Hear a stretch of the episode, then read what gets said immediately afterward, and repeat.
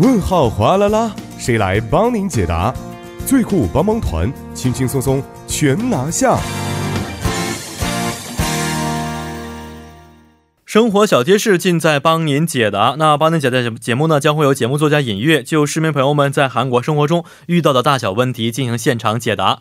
好的，首先有请出我们的节目作家尹月，你好。你好，主持人，大家周五晚上好。你好，那今天给我们带来的信息是什么样的？好的，我们先来听一下问题啊。节目组你好，那这周开始呢，我就觉得空气特别不好，想着是不是得买台空气净化器。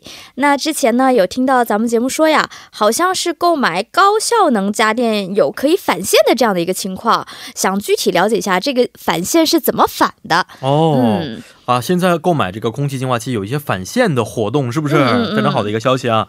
那我们上个月也简单提到过啊，说到十二月三十三十一号为止呢，要是购买能源效率等级比较高的七个产品的话呢，个人会最多获得二十万韩元的一个返现活动啊。嗯嗯。呃，在这里边具体情况还是要跟我们的听众朋友简单的分享一下。嗯，好的，是我们这个节目在十一月初的时候确实跟听众朋友们简单说过啊，可能过了一个月，有的人忘了，万一这段时间还有想买这个小家电的情况，是，特别是最近雾霾严重了嘛，这个可能会唤醒某些这个听众朋友。想要买这个类似于空气净化器啊、加湿器啊这样的情况，嗯，那简单和大家说一下，在这里面呢，这个不是说所有的家电都可以返现啊，而是规定的这个能源效率等级为一等级的七个品种啊，有哪几个呢？有这个我们家家里用的这个电饭锅，就是。这个蒸汽 pop s 啊，还有刚刚我们提到的这个空气净化器，嗯，还有辣白菜的冰箱，平气能脏锅，嗯，然后以及这个除湿器，还有空箱，还有这个我们说这个，呃，我们说这个。呃，冷热水器，然后最后一个是这个冰箱，这七个产品呢，这个消费者如果是购买了能源效率比较好的这个产品呢，是可以获得这个返现的。返现是呃基本的要求是我们购买产品价格的百分之十，但是有个上限，就是刚刚主持人提到的，个人最多是二十万的这样的一个上限。嗯嗯，是这样啊，二十万的话，相当于我买一个二百万的话，就可以获得二十万的返现了。对对对，非常合适，其实哎，还是很诱人的，百分之十真的不少。少了，没错，嗯嗯。那我们怎么去判断自己要买的这个产品是不是能源效率等级比较高的产品呢？对，如果大家有注意到的话，就是说像能源有能源效率等级的这样的一些家电，它上面会有贴这个标签，嗯，然后。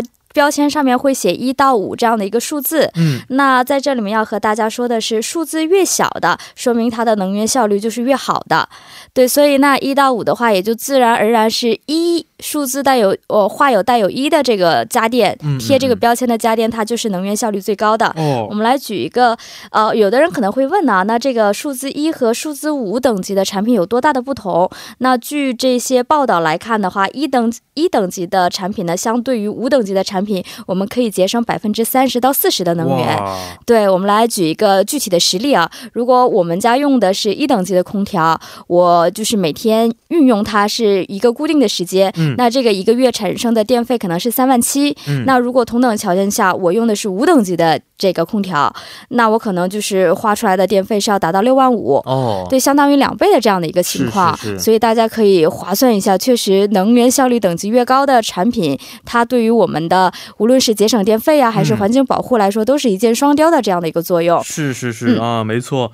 那我们现在知道了这个返现呢，这个活动是存在的啊，但是具体怎么操作呢？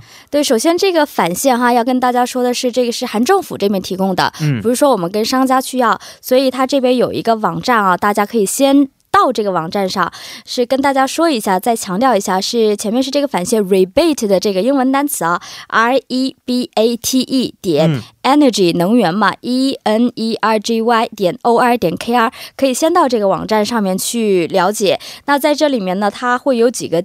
步骤啊，我跟大家具体的这个列举一下。那第一步呢，就是说有一个认证的阶段，是要通过我们的手机去进行认证的。当然要输入一些，比如说同意个人信息收集啊，输入姓名啊、地址等这些必要的信息，这个是一步。嗯。那第二步呢，就是说我们返现嘛，要输入这个我们购买的信息和提交这个凭证，就是我们买的这个产品的这个型号啊、日期啊、购买的金额和地点这样等等。然后第三步呢，是输入这个产品上面。面会有一个制造编号以及上传这个制造编号标签的这样的一个照片。嗯嗯。那大家留意的话，这个家电后面有像什么 S 撇 N 有字母和数字的这个，就是输入这个编号就可以了，然后上传相应的照片就可以。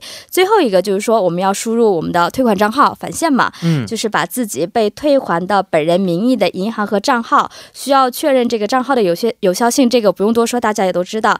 这些都进行之后呢，呃，我们都输入之后呢，我们就会收到一个正确，对方已经正确接收的这个短信。嗯，那过段时间呢，这个返现的情况就会打到我们的相应的账户上了。嗯嗯，总体来说还是比较方便的哈。对，四个步骤，其实大家根据网上的这个 manual 去进行操作的话，其实并不难。是，嗯，那有没有其他的需要我们注意的事项呢？对，首先我们申请退款的时候，一定要注意，就是我们自己买购买的这个产品呢，是不是属于他退款的对象？嗯，因为刚刚我们提到了，只有以上七种家电才是属于这一类的对象，对吧？所以呢，也是建议大家在买之前呢，先通过我们刚刚提到的申请退款的这个网站上端有一个有一个这个键叫做返还对象啊返现对象产品搜索，嗯，通过这个搜索之后。确认一下，哎，我要买的这个家电是不是属于它返现的这一类？哦，然后我们再去购买的话，可能会更好一些。嗯，对，这个大家稍微留意一下就可以了。是啊，也希望大家啊，如果想要换这个家电的话呢，趁这个机会好好换一换，是不是？多换一点其实也是可以的。而且韩国还有很好的一个制度，就是可以分期付款。是的，这个呢，其实对于很多的中国朋友来说，有的时候呢比较麻烦，就是在于信用等级啊，在中国那边其实办的时候还比较麻烦，对不对？是的，在韩国这边呢，其实很轻而易举的啊，一一个月交这么一二百块钱。可以用好多年，是非常方便啊！大家这个可以按照我们您的要求啊啊，抓紧时间好好换一下。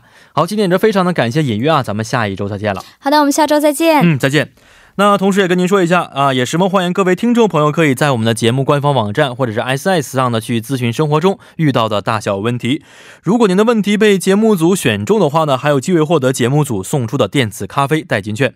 那同时再为您说一条关于首尔市的文化消息，就是将会举行二零一九年首尔植物园冬季花园庆典的活动。